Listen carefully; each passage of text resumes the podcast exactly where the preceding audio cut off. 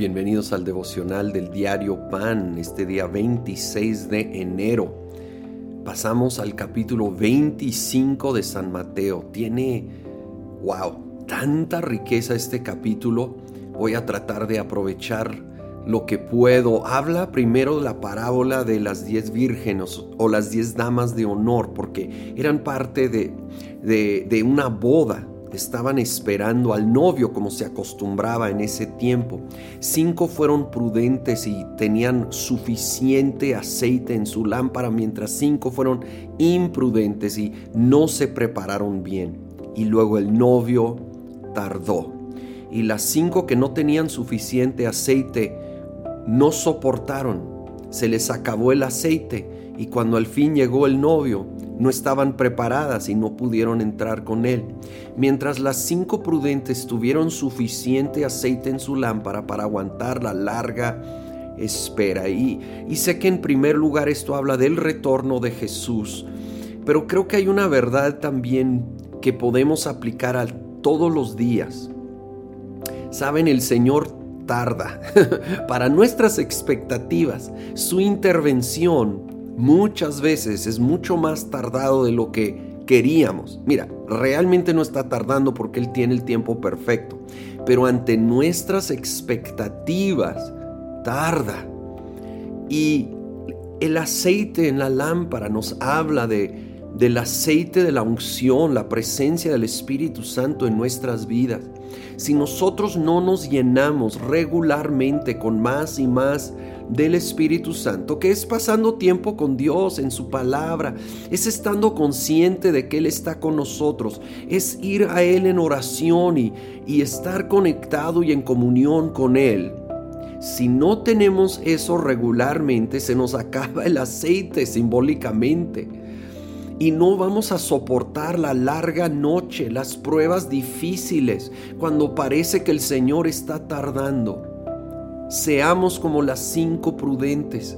Seamos personas que buscan continuamente más de Dios en nuestras vidas, que pasamos tiempo en su presencia, en su palabra, que nos conectamos con su pueblo, que no nos dejemos en el descuido, sino que somos prudentes y nos preparamos. Luego habla la parábola de los talentos que realmente eran grandes cantidades de dinero y cómo a uno le dio cinco talentos, a otro dos, al último uno.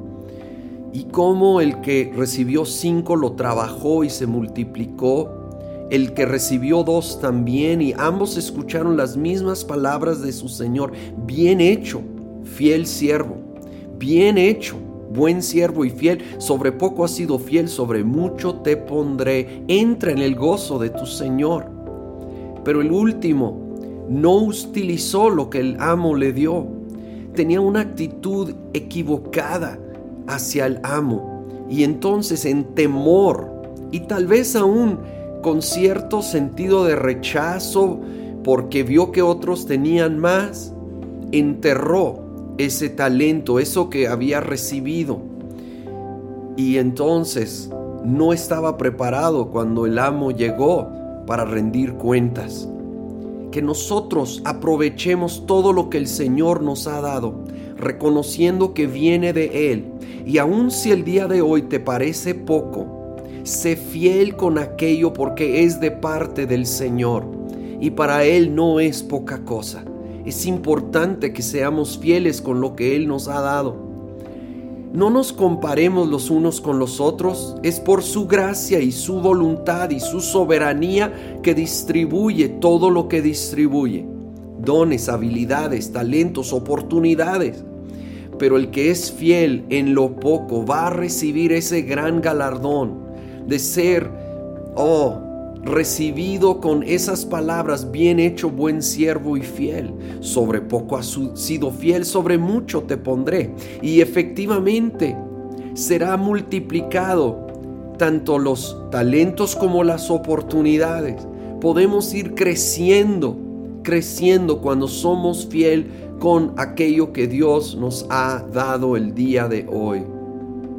Señor, gracias por lo que nos has dado sea poco o mucho ante ojos humanos, es importante ante tus ojos y es, Señor, para tu gloria por tu gracia y pedimos que aún eso lo multipliques para que haya más oportunidad y más fruto y tú seas glorificado más y más.